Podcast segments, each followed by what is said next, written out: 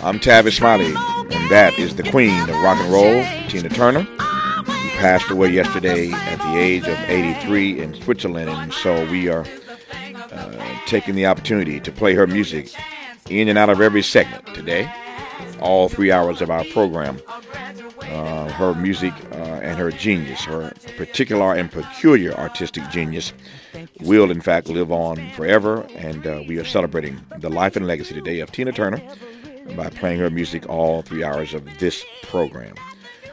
Imagine growing up in a notorious black neighborhood in inner city Baltimore, a setting that would later become the backdrop for the acclaimed HBO series The Wire, while hiding the truth of your white mother's race, a mother who vanished from your life right after birth, and whose family has always rejected you because of your race, all while harboring hostility towards white people. Then consider this what would it then take to break free from the chains of such a painful past, to confront your family secrets, and to embark on a quest for reconciliation and belonging? I've been waiting for this conversation. I am honored to welcome to this program the author of the book out now called More Than I Imagined What a Black Man Discovered About the White Mother He Never Knew. John Blake, sir, an honor to have you on the program. How are you today? Fine, thank you. It's an honor to be here. You summed it up beautifully. Well, that's my job, man. to sum it up beautifully. Your job, though, is to unpack it beautifully, and I'm glad we have an hour uh, to give you the space to do just thank that. You. Let's start uh, at the beginning. Uh, tell me about your neighborhood in Baltimore growing up. Well, it's a very famous neighborhood, uh, as you alluded to. It's the setting, it served as the setting for the HBO series The Wire. It was also the epicenter for the 2015 protests that erupted when a young black man named Freddie Gray uh, died in police custody. And so this is a place that's known as like this symbol of black rage or anger, however you want to describe it. But it's a place where I grew up where there was tremendous hostility toward white people. So I grew up there, but I had the secret. My mother was white and I was ashamed of that. So I grew up as what I call a closeted biracial person. I grew up in an era in the 70s when biracial was looked at differently. There was no Kamala Harris or Obama. And so there was this secret, and I knew that I had this whole entire side of my white family, but I knew nothing about them all I was told about my white family was this, that your mother's name is Shirley. She's white and her family hates black people. So that's what I grew up with. Mm. When you're growing up with that, uh, that frame, um, mm-hmm. to your point uh, of being a closeted uh, biracial person, um, how about you showing up in the world uh, with all of that going on how, as a as a young person? How were you mm-hmm. showing mm-hmm. up in these spaces? When you say showing up, you mean how did um... how, how, how, how, did you move? How did you how, how what, what t- tell me about your being, your moving, your oh yeah, your okay. your personality, your style. I'm trying to get a sense of uh, when all that is up on you, uh, all that is inside of you. Put another way, how, how are you showing up in the world as a young person in Baltimore in this community? Um, I you know, if I look at the pictures of myself as a kid back then, and you see a big smile on my face, but for what I remember, I grew up with tremendous anger mm-hmm. because I, I, I tell people that I felt like I came into the world with half of my identity amputated at birth. Mm. Like I knew there was this whole other side of me I knew nothing about, and I knew they wanted nothing to do with me. So that filled me with a lot of anger, and I also grew up with shame.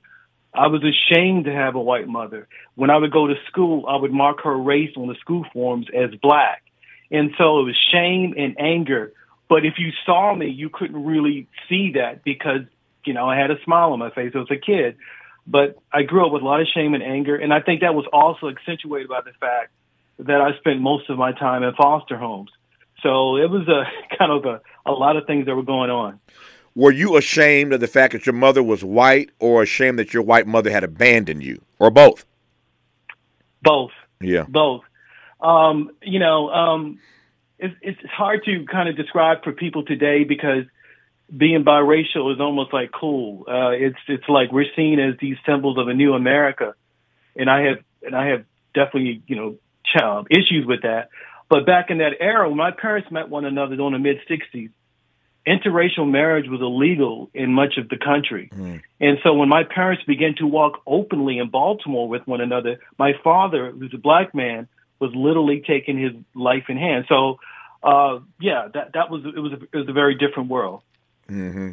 Your mother had abandoned you. Uh, what was your father or and or his family saying to you during this period of your life as a young person? Tavis, they said nothing. Yeah. I mean, it was, it was, uh, it was a secret. Nobody talked about it. Um, it, it was like she was a ghost that never existed. And I had, I, I didn't know what she looked like. I didn't, there was, uh, I didn't know the sound of her voice. I had no memory of her. So what I tried to do is not think about her. And I told myself that she's probably dead and didn't want anything to do with us because we were black. And I say us because I had a younger brother, mm-hmm. uh, Patrick. Mm-hmm. How does one process at that age being told um, not so much that your mother is white, but that your mother's family hates you because of your race? I mean, how, how do you process that latter part? That your mother's family can't stand you? Mm-hmm. You know, it, it, the way I processed it back then had a lot to do with where I grew up. It all made sense because in my neighborhood, uh, rejection and hostility from white people was expected. I hardly ever saw white people. Um, and I tell people from kindergarten, no, from Head Start to my high school graduation when I went to public schools in Baltimore, I only saw one white student. And we looked at her like she was Bigfoot, like we couldn't believe it. so the only white people, the only white people we ever saw in our neighborhood were police officers who were abusing people and authority figures. So in a sense, the rejection from the white side of my family made sense to me because of where I grew up, because we felt people around me, even those who didn't have white parents, we felt rejected by white America. Mm-hmm. That's the type of racial isolation that we grew up with. Yeah, I want to talk about that racial isolation uh, when we come forward.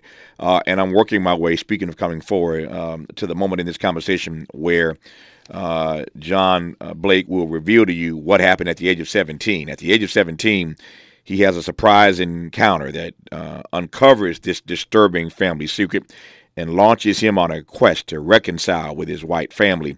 We'll get to that as this story unfolds. You're listening to John Blake, author of the new book, More Than Imagined What a Black Man Discovered About the White Mother He Never Knew, on KBLA Talk 1580. I'm Tavis Smiley. You're listening to KBLA Talk 1580 as we continue to celebrate the life and legacy of Tina Turner. Passed away yesterday at the age of 83. And uh, good excuse. Any excuse is good to play Tina Turner music. And so we're doing it all three hours of our program today in honor of her artistic genius over the many decades. Uh, our guest in this hour is John Blake. He's author of the new book, More Than I Imagined What a Black Man Discovered About the White Mother He Never Knew, just getting started uh, in uh, what promises to be a rich conversation. He's already laid the foundation, and um, I am titillated already because I, I got the book. I read the book. You haven't, but I'm still titillated uh, by the story and the way he's he's laying it out. Um, before I before I jump back into the story, uh, John, we have um, all kinds of folk listening. this station is flagshipped in L.A., but heard across the nation and seen across the nation on YouTube and on our live stream. And got a bunch of folk from Baltimore checking in right now, and they want to know specifically oh. what your set was. What is your set? What is your hood specifically in Baltimore? Where where where, where specifically? Okay. Okay. Tell them that I grew up on a place uh, called Pulaski Street, which uh, intersected with North Avenue, which was about three blocks down from Mondawmin Mall. And for those in Baltimore who don't know where that is, that was about five minute walk from where Freddie Gray was arrested. If you remember those that famous footage of Freddie Gray being arrested and put in handcuffs, I used to walk over there at night to listen to Jimi Hendrix with my buddy in high school. So Pulaski Street and North Avenue is where I grew up, and I went to Walbrook Senior High School. All right, for all you Baltimoreans, there, you, there you have it. Now you know exactly the set, the hood, uh, from which John Blake comes. Um, you said earlier in this conversation, John, that you grew up obviously uh, in that part of town, and you were racially isolated. When you look back on it now, yeah. as a grown man, as an as an adult, um, I'm, I'm, this, this this question might sound strange to you, Um, mm-hmm. But just work with me to the extent you can. When you look back on that racial isolation that you uh, grew up in, what are the good points of that, and what are the bad points of growing up racially isolated? And I, and I, I again, a strange question. I don't need to call it much more than that. But are there good things about that, and are there bad things about growing up in a racially isolated space? Well, I actually think, Tavis, that's an excellent question. I've thought a lot about that.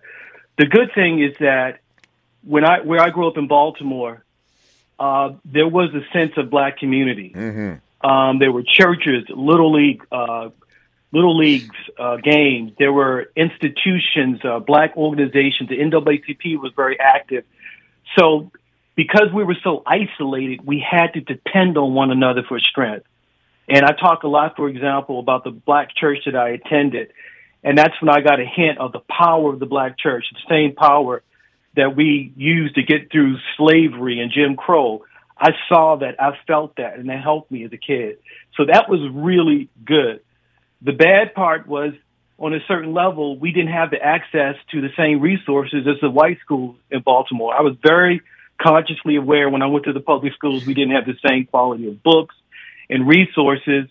And so I felt that. But I think on a deeper level, and I talk about this in the book, mm-hmm.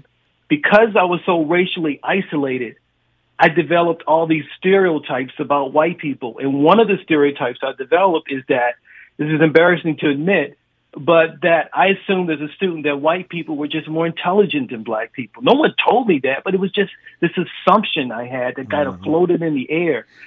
So I, I had this kind of mixture of, of anger, intimidation, and fear toward white people because of the racial isolation. And add to that, that knowing that my own mother was white, so that was pretty complicated. Yeah, I'm I'm I'm, I'm laughing because uh, you say it sounds pretty uh, pretty bad to share, but let me just be honest. Yeah. Uh, let me let me be honest. Let me let me join you uh, on this on this on this island because there okay. was a there was a point in my life uh, growing up as I did in all white community. I felt the same way. Uh, it, really? it, it, it didn't take me it didn't take me much long much much long much uh, it didn't take me too long into my career to realize that that couldn't be farther from the truth. I, I found myself. I mean, earlier in my career, I used to, you know, this won't surprise you or the listeners. Are they many people have followed my career earlier in, I, in my career? Uh, I appeared on all these national shows on CNN and ABC and I mean everywhere, you know, on the Sunday morning talk shows. And and there was a point in my career where I'm not even so much sure I thought that they were necessarily brighter than me, but I was mm-hmm. intimidated. Mm-hmm. I was intimidated yeah. by all these white yeah. people. And it just it took me a while of doing what I do to realize they ain't all that. They, I mean, I, I, I ain't hating. Yeah. I'm just saying they're not all that. Uh, and and the other thing, the other thing I discovered was that oftentimes uh, in situations where you are intimidated by the other, and that other happens to be white, if you can find your own moral compass, if you can find your own moral center, and make the moral argument, make the argument about truth and justice and fundamental fairness, it sets you apart from everybody else in the room anyway. I'm I'm I'm detouring just for a second here, but I want to just no, say, I, I, just want to share with you that there were moments in my career where if I didn't think they were smarter, I was certainly intimidated by them, and it took me a while of doing what I'm doing uh, uh, and have done for now three plus decades to realize that they weren't all that, and that I belonged in those spaces. I could hang in those spaces. I could make my argument stick in those spaces, but that didn't happen for me overnight. So I, I just want to share with you that you're not alone in, in thinking oftentimes. And let's face it, let's be let's be let's be let's be real about it. Uh, there, there, there are reasons why there are adages like the white man's ice is colder. It ain't just you or me. There are a whole lot of black people right. who have always thought, and some who continue to think, that white anything is better than yeah. black everything. And so we're not we're right. not the only ones who feel that way. So I, I, just want to just put that out there for what for, for what it's worth. Let me let me let me just ask you though: At what point in your life did you finally figure out, as I did, that that ain't necessarily true, John Blake? Well, I think it's kind of similar to you when I begin to actually have relationships with white people, starting with the white members of my family, mm-hmm. and I begin to see that people were people. Yeah, they're. I mean, they're people complex. There's, there's. I mean, it, it was kind of weird if you went up to my neighborhood and said, "Let's go out to a white neighborhood and play a sport against them or a dance off, mm-hmm. nobody would be intimidated. Mm-hmm. But if you asked us to engage in something where we were had to use our intellect and our mind, Hello. we would have been intimidated. You preaching? You in preaching? Fact, I, I, yeah, in fact, I tell a story in my book where I was invited to be on this thing called It's Academic, which was this high school academic team where we would go on television and debate with white schools throughout the city.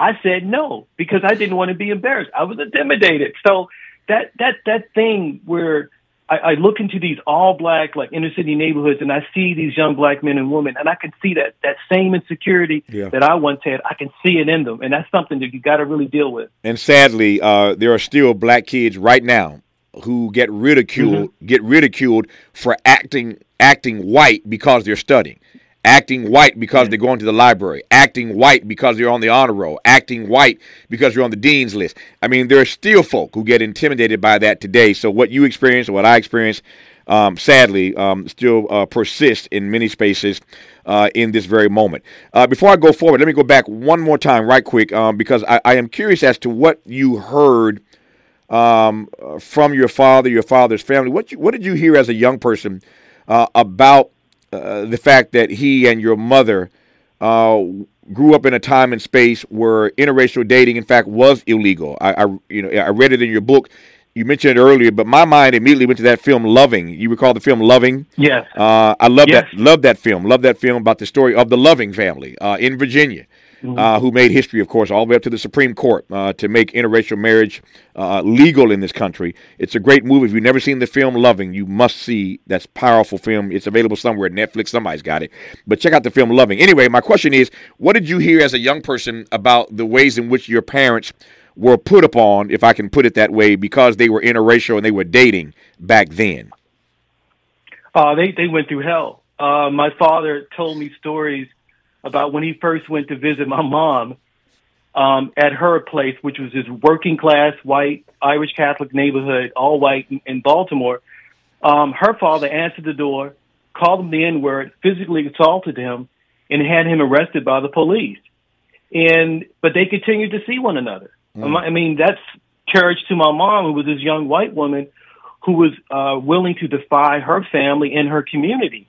And so to answer your question, when they would walk out in public, people would actually stop the cars in the middle of the street, glare at them, drive up, do a U-turn, and come back and glare at them.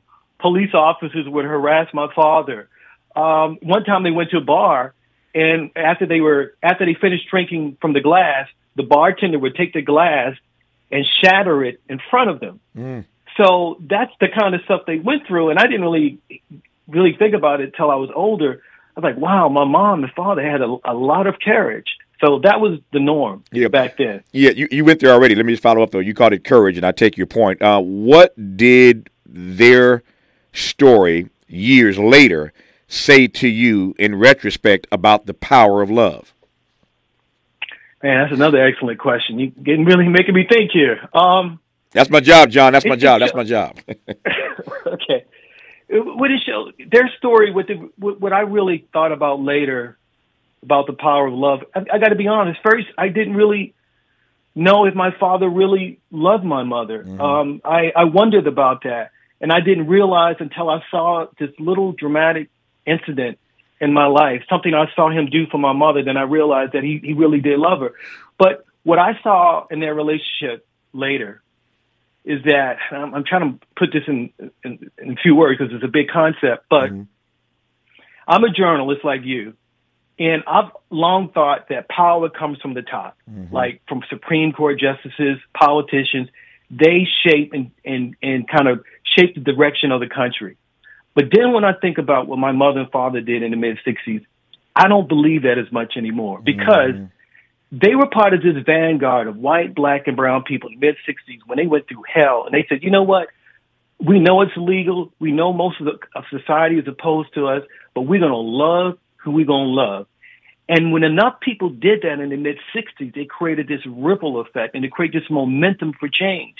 And my mother didn't have much, but she was part of that. So because of what they did, they created this world where I live in now and nobody thinks twice about interracial marriages of biracial children. Yeah. They created that world, not the Supreme Court justices, not politicians. They started it.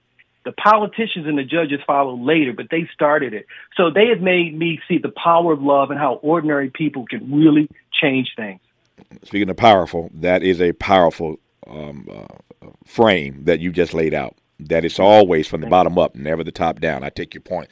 So you mentioned you're a journalist, and you indeed you are. And um, so you're gonna tease me. You're gonna tease the entire audience with the thing you saw your dad do for your mama and not tell me. Uh, we, we, we don't like being teased around here, John Blake. So when we come forward after news, traffic, and sports, whatever that thing is that you intimated a moment ago that you saw your dad do for your mother that made you understand that he really did love her, we're going to hear that story, uh, whether you want to tell it or not. We're going to hear it when we come past news, traffic, and sports. And I still haven't got to the point of the conversation I'm working my way toward. What happened to John Blake at the age of 17 when he had this moment We'll get to that when we come forward with the author of More Than Imagined, uh, what a black more than I imagined, uh, what a black man discovered about the white mother he never knew. John Blake is on KBLA Talk 1580. Miles, see what you did there. We're about to hear a story from John Blake about the love between his black father and white mother. And here comes Miles with Prisoner of Your Love from Tina Turner, who we are celebrating all three hours of our program today, given her passing yesterday. Before we get back to uh, this love story and uh, what John Blake then discovered at the age of 17. Some breaking news here. Uh, we've been talking about racial isolation uh, in Baltimore and uh, more broadly in uh, in this country. We spent our first hour talking uh, to Nekima Levy Armstrong about the fact that we are commemorating the third anniversary today of the murder of George Floyd. And here comes breaking news that Stewart Rhodes, the leader of the far right Oath Keepers militia, was sentenced moments ago to 18 years in prison for his conviction on seditious conspiracy charges for the role he played in helping to mobilize the pro Trump attack on the U.S. Capitol on January 6, 2021. Uh, it is uh, the longest sentence so far coming from this federal investigation. I wonder how he feels now about leading that attack, that insurrection on the Capitol uh, on uh, January 6, 2021. Now he will be serving 18 years in prison for that seditious act. Uh, wonder what he is thinking right about now. Anyway, there you have it. Uh, breaking news. Uh, every now and then, something happens in this country that makes you feel like one day we may be, maybe, perhaps, possibly, uh, one day we may be a nation as good as its promise. Uh, and so when you hear news like that, uh, we are compelled to share that with you. But uh, breaking news, we want to get on uh, to you uh, right away. Now back to our conversation with John Blake, author of the book More Than I Imagined What a Black Man Discovered about the white mother he never knew. Uh, and before we get to what happened at 17, John, you tease this audience and you tease me with this, with this notion of realizing at a certain point in your life um, how your father really, really, in fact, felt about your mother when you saw something specific, or in particular, that he did for her. So, what is that story, sir? I I, I want to ask you a little favor to, to make for that story to make sense. I will first have to tell the story about how I met my mom. Go ahead. Then it will make sense, and I'll try to compress it. This is this so is this is this is, this, this is your conversation, so you do it the way you want to do it, brother. okay, so so at 17, I'm on my way to Howard University and I've I've not met my mom, anybody in her family. And my father comes to me one day, and he says, "Hey, uh, do you want to meet your mom?" And so it was a bombshell. So I, along with my younger brother Patrick, we were driven to this this really menacing looking red brick building uh, on the outskirts, um, just in rural Maryland. And I tell people it looked like a set for the Shawshank Redemption. It was a very awful looking place, and we were escorted into a waiting room and while we were waiting, we could hear people moaning in pain in distant hallways, and we'd hear other people just laughing hysterically.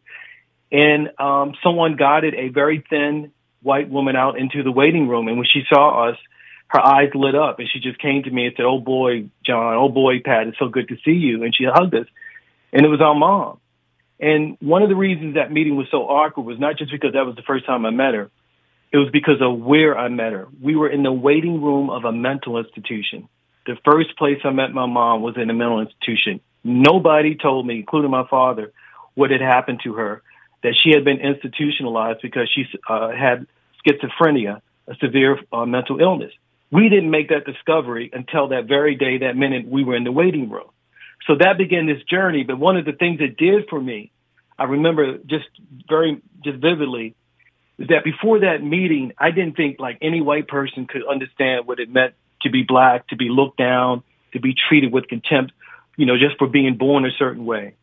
But when I saw my mom in a hellish place, and this mental institution was notorious for abusing patients, I, I, I said, I thought to myself, I had never seen a black person suffer like that. So for the first time in my life, I began to feel empathy mm. for a white person instead of hostility. And that began with my mom. And then to fast forward to the story that you alluded to. So as I began to know my mom and her uh, mothers of her and other members of her family, the question I had was, you know, did my father really love her? Did he take advantage of what, what was going on? And I remember later on, and I went to visit her one day, and my father was there. And I began to see them laughing, joking, dancing, and just doing all these things. And I saw this tremendous affection between them. And I began to really believe, like, wow, he really did love her. And I told my older brother about it. And he said, you know what? All those years your mom was in those mental institutions, she was being shifted from place to place.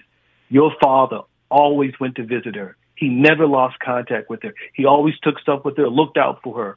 Her family had abandoned her. Her white community had abandoned her. Society had abandoned her. But my father never abandoned her. What I saw in that moment was that he never lost touch with her, that he had kept in contact with her for all these years and never told anyone. I asked a question I asked earlier for the second time. So, what did that say to you about the power of love? Well, it, it, it it's a tremendous. I mean, it's it's you know, for my mom, that's all she had. I mean, she didn't have. She needed that because when you're when you're suffering from an illness like that, you you people feel like neglected from society. She was a very devout Roman Catholic, and she would all, always ask me for these things called prayer books. And her favorite saint was Saint Jude. And I asked her why was Saint Jude her favorite saint, and it was because Saint Jude was the patron saint of hopeless causes.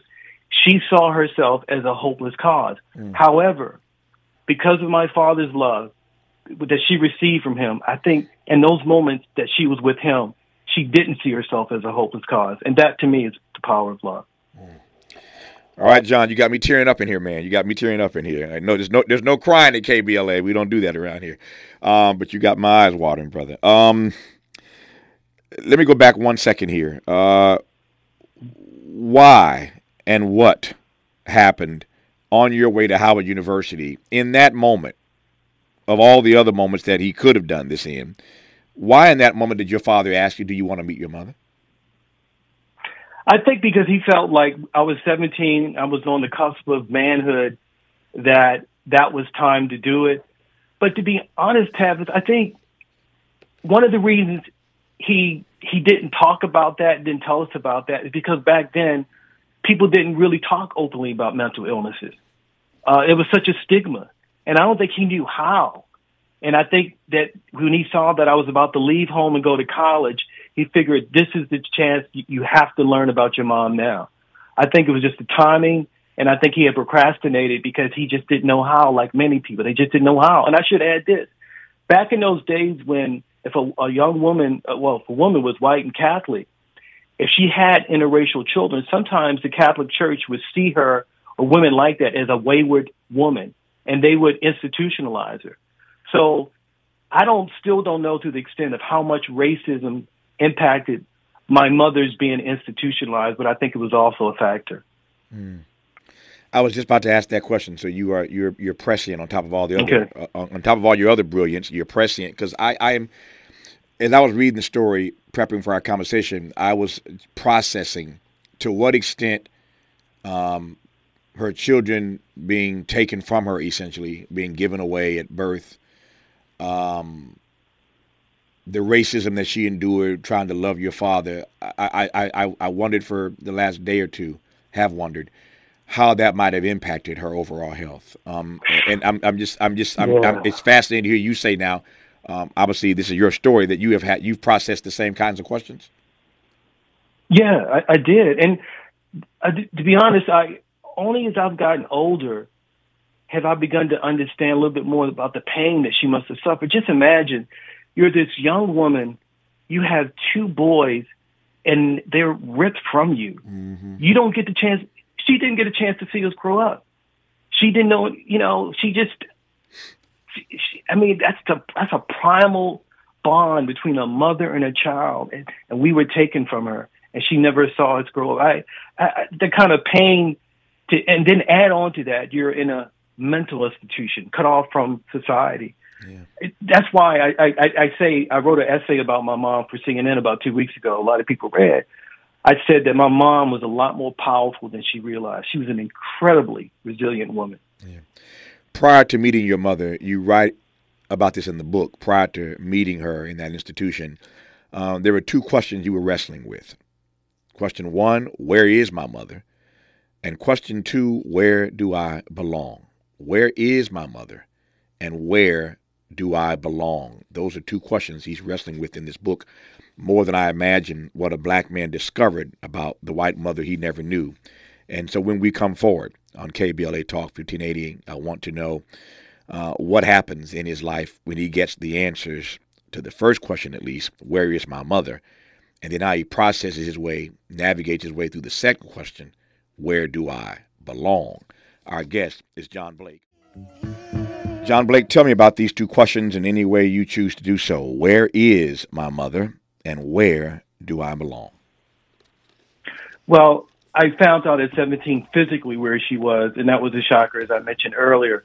But what I also found out is that though physically her body was in this really hellish place, she had never left me. She had never stopped loving me. When I saw her with my brother, she knew exactly who we were. And in the subsequent years, she showed in so many different ways how much she loved us. So uh, she that was good. You know, I knew where she was, and I knew she never left me. Uh, the second thing, where do I belong? Um, I found my sense of belonging ultimately in faith. Uh, I, I ended up joining an interracial church not long after I met my mom, and that did a huge degree. Those relationships I experienced in that interracial community really changed me, and that's why, you know, what I tell people today, facts don't change people, relationships do. Mm. And so I found my sense of belonging there. But I tell people, I'm not saying it's like I'm trying to convert people. I think any kind of interracial community you can join, whether it's a bowling league, a 12 step program, uh, anything where you're around people who look different, who think differently, is also very healthy for you. And that's what I found out to be my experience. Mm-hmm. What is it like? Uh, I'm just curious now. Uh, what is it like mm-hmm. growing up in such a racially isolated neighborhood uh, uh and going to black churches? and then at a later point in your life, you end uh, you laugh you, are laughing already. I ain't got to finish my question, do I? no, you go ahead. I, don't want to assume. I know the question, but go ahead. It's no, a good question. Go ahead. Yeah, you know what I'm about to ask you, brother. You go from a black church to an interracial church. Um, I don't know if they have a Hammond B3 uh, at the interracial church. No. Uh, he, no. Said, he said no, they do not. But what what what is that experience like? That was a good, good question. That was a great experience because what I learned is that a lot of people try to do interracial churches, but they don't last. Mm-hmm. And the reason a lot of times they don't last is because they don't have that Hammond. So I happen to go to this really unique church in Atlanta where, I, I kid you not, you will walk in there, you would see a picture of a brown Jesus. They would have like African American spirituals. They did all these things to make you feel like you could bring your whole self in as a black person. So, and they had, when you looked in the pulpit, it wasn't just white people in charge. You saw women, you saw black women, you saw brown people. And it was a place where you could criticize pastors and all that. So it wasn't just that we shared pews, we shared power, and that was key. So yeah, I, the interracial churches were, were great for me. But I tell people any interracial community, any place you can join where not everyone looks and thinks alike, it's not only going to be good for you, but I think that's the way our multiracial democracy will survive in the future. Ah, there, there's that prescience again. That's where I want to go when we come forward and wrap this conversation of what you think that prescription uh, as you just laid it out, uh, would do uh, for enhancing uh, this experiment that we are trying to get right uh, in multiracial democracy. Uh, I think of Dr. King's edict uh, about uh, Sunday morning being the most segregated time of the week in this country. Sunday morning, uh, King would often say, is the most segregated time of the week in this place called America. And John Blake's uh, uh, story about joining and becoming a member of an interracial church um, uh, brought that to mind for me. In our remaining moments with John Blake, uh, as I said, we'll talk about um, uh, what that prescription uh, could mean for the future of our democracy. You're listening to the author of the book, More Than I Imagined What a Black Man Discovered About the White Mother He Never Knew, John Blake on KBLA Talk. John Blake, let me just say in the uh, four minutes I have left here that your story is arresting, it is inspiring, it is instructive, it is informative, it is uplifting, uh, and it may be um, um, in, instructive in the sense that uh, uh, you offer us a prescription for the path forward as we try to build a multiracial democracy um, in this country. So, to that end, uh, tell me how you think your story uh, and the advice you offered moments ago might be helpful in um, America advancing this notion of multiracial democracy. Well, thank you, and thank you for those kind of words. I think if I look at my story, the most important takeaway that I, I, I think of now is to believe, to, to not give into this belief that racism is a permanent part of being an American, that this is just an unescapable feature of our life, that we can't get past it. I've seen this belief among so many people grow each year. People become more and more pessimistic. They feel like, you know, January 6th is going to be our new normal. And I tell people my family was split by the same racial divisions that tore this country apart, and we can heal, so can others. So I think the most important thing is to believe that we can get past this.